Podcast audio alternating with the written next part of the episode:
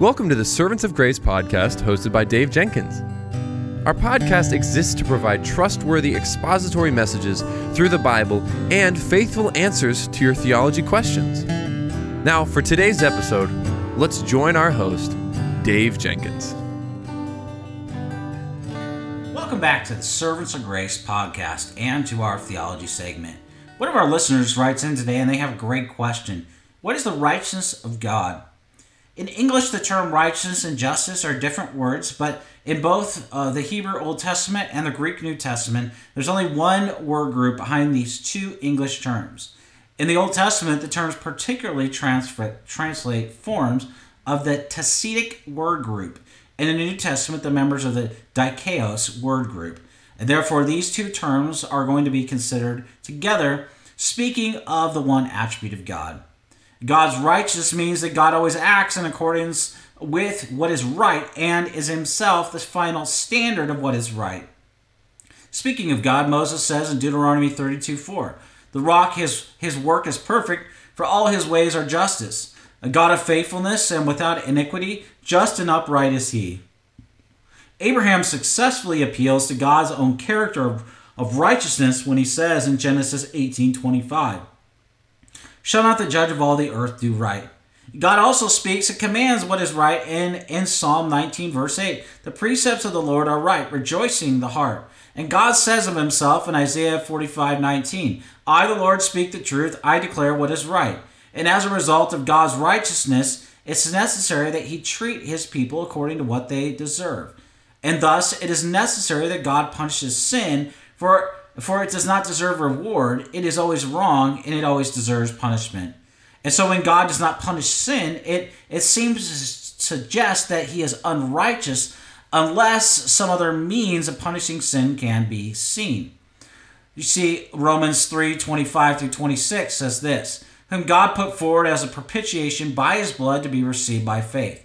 This was to show God's righteousness, because in his divine forbearance he had passed over former sins. It was to show his righteousness at the present time, so that he might be just, and the justifier of the one who has faith in Jesus. You see, when Christ died to pay the penalty for our sins, it showed that God was uh, truly righteous because he did give appropriate punishment to sin even though he did forgive his people their sins. With respect to the definition of righteousness given above, we might say what is right. And in other words, what ought to happen and, and what ought to be. And here we must respond that, that whatever conforms to God's moral character is right. But why is such a thing true? It is right because it conforms to his moral character. And if indeed God is the final standard of righteousness, and He is, then, then there can be no standard outside of God by which we me- measure righteousness or justice. He is the final standard. And so, whenever Scripture confronts the question for whether God Himself is righteous or not, the ultimate answer is always that we, as God's creatures, have no right to say that God is unrighteous or unjust. The creature cannot say that of the Creator. And Paul responds to a very difficult question about God's righteousness by saying this in Romans 9 20 through 21.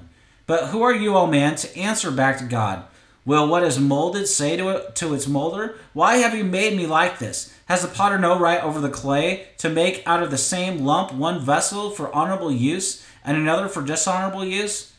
in answer to Job's questioning about, about whether God has been righteous in his dealings with him, God answers in Job 40, verse 2 and, and 40, verse 8 Shall a fault finder contend with the Almighty, he who argues with God? Let him answer it.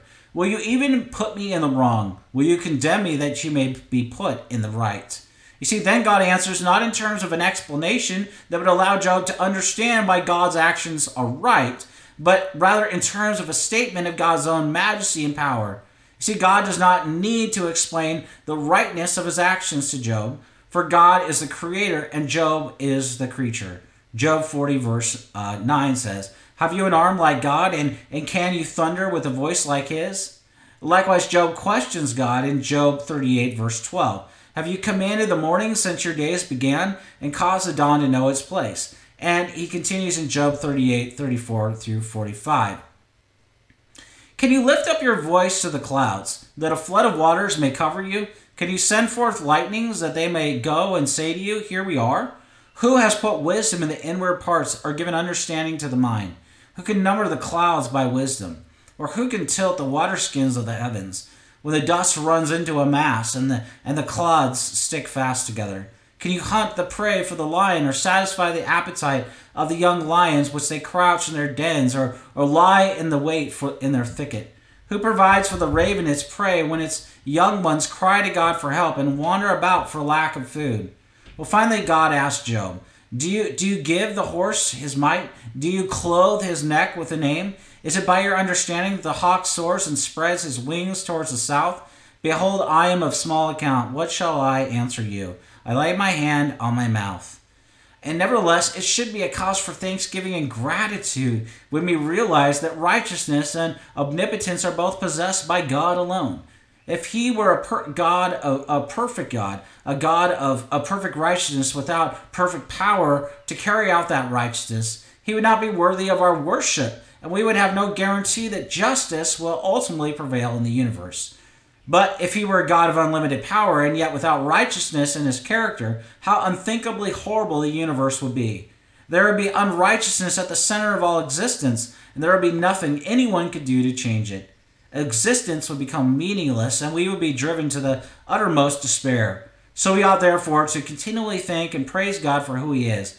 Deuteronomy 32 4 says this The rock, who his work is perfect, for all his ways are justice. A God of faithfulness and without iniquity, just and upright is He.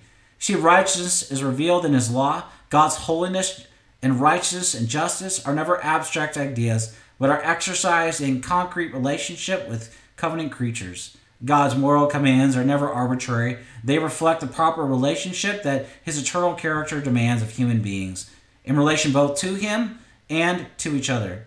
God can no more relax his holy justice than he can suspend his love, his omniscience, or any other attribute in the cosmic courtroom.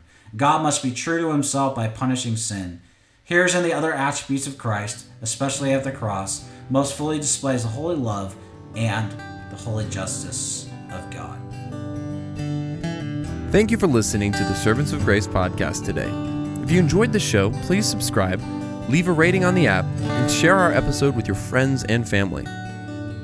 If you'd like to, you can follow us on Instagram at Servants of Grace, on Twitter at Servants of Grace, or by searching Servants of Grace on Facebook. You can also find this podcast on the front page of our website at servantsofgrace.org.